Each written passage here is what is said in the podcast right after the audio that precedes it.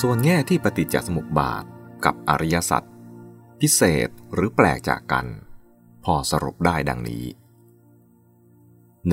1. หลักธรรมทั้งสอง เป็นการแสดงความจริงในรูปแบบที่ต่างกัน ด้วยวัตถุประสงค์คนละอย่าง ปฏิจจสมุปบาท แสดงความจริงตามกระบวนการของมันเอง ตามที่เป็นไปโดยธรรมชาติล้วนๆอริยสัจเป็นหลักความจริง ในรูปแบบที่เสนอตัวต่อปัญญามนุษย์ ในการที่จะสืบสวนค้นคว้า และทำให้เกิดผลในทางปฏิบัติ โดยในยะนี้ อริยสัจจึงเป็นหลักธรรมที่แสดงโดยสอดคล้องกับประวัติการแสวงหาสัจธรรมของพระพุทธเจ้า เริ่มแต่การรเผชิญความทุกข์ที่ปรากฏเป็นปัญหา แล้วสืบสาวหาสาเหตุ พบว่ามีทางแก้ไข ไม่หมดหวัง จึงกำหนดรายละเอียด หรือจุดที่ต้องแก้ไข และกำหนดเป้าหมายให้ชัด แล้วดำเนินการแก้ไขตามวิธีการ จนบรรลุเป้าหมายที่ต้องการนั้น และโดยในยะเดียวกัน จึงเป็นหลักธรรมที่ยกขึ้นมาใช้ในการสั่งสอน เพื่อให้ผู้รับคำสอนทำความเข้าใจอย่างมีระเบียบ มุ่งให้เกิดผลสำเร็จ ทั้งการสั่งสอนของผู้สอนและการประพฤติปฏิบัติของผู้รับคำสอน ส่วนปฏิจจสมุปบาท เป็นตัวกระบวนธรรมแกนกลางของอริยสัจ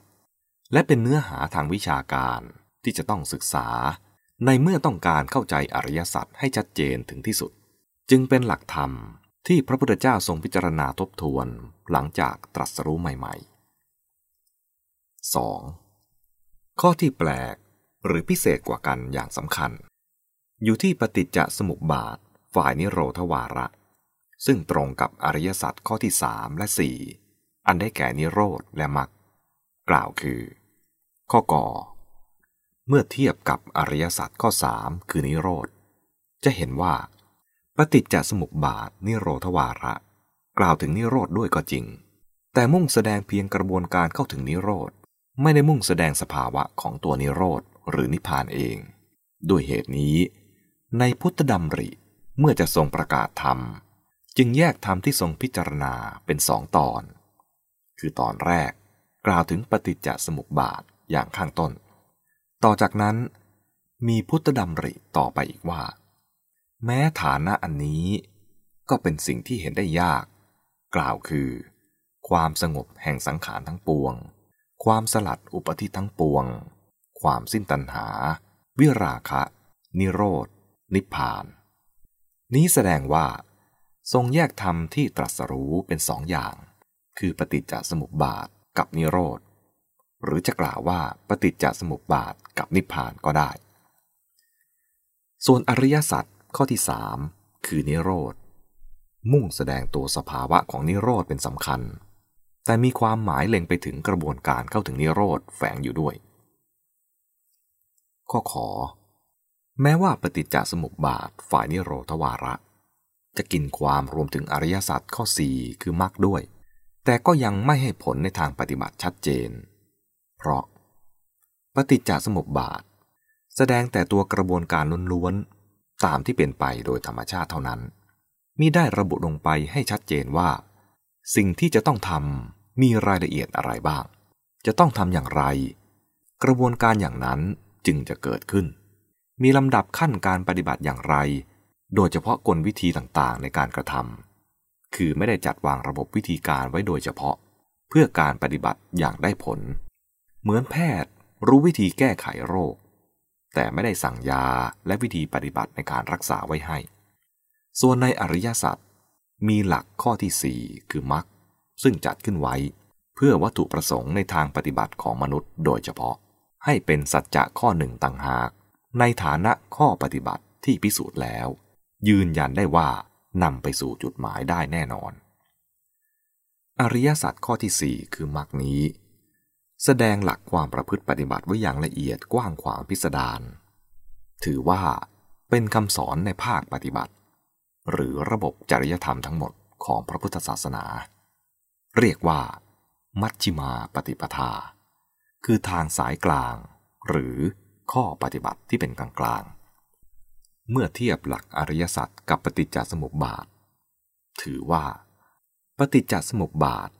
เป็นมัชเชนธรรมเทศนา คือหลักธรรมที่แสดงเป็นกลางๆ หรือธรรมสายกลาง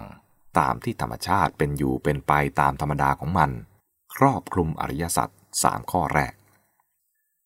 ส่วนอริยสัจข้อที่สี่มักเป็นมัชฌิมาปฏิปทา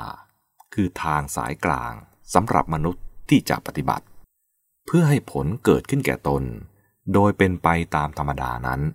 เป็นเรื่องส่วนพิเศษ ซึ่งท่านจัดแถมให้ รวมความว่า ธรรมที่พระพุทธเจ้าตรัสรู้ พระองค์ได้ตรัสแสดงไว้ที่เป็นหลักใหญ่มีสองนัยยะ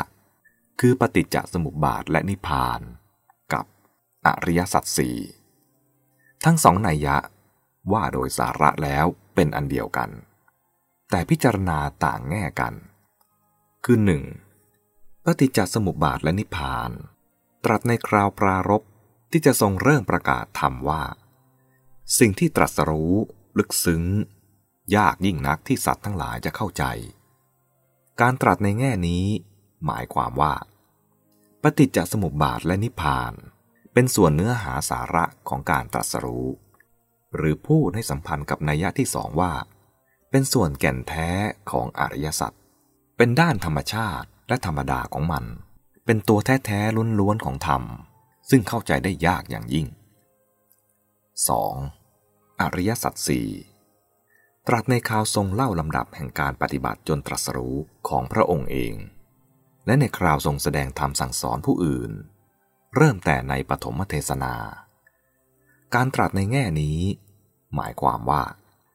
อริยสัจสี่คือธรรมที่ได้ตรัสรู้ทั้งหมด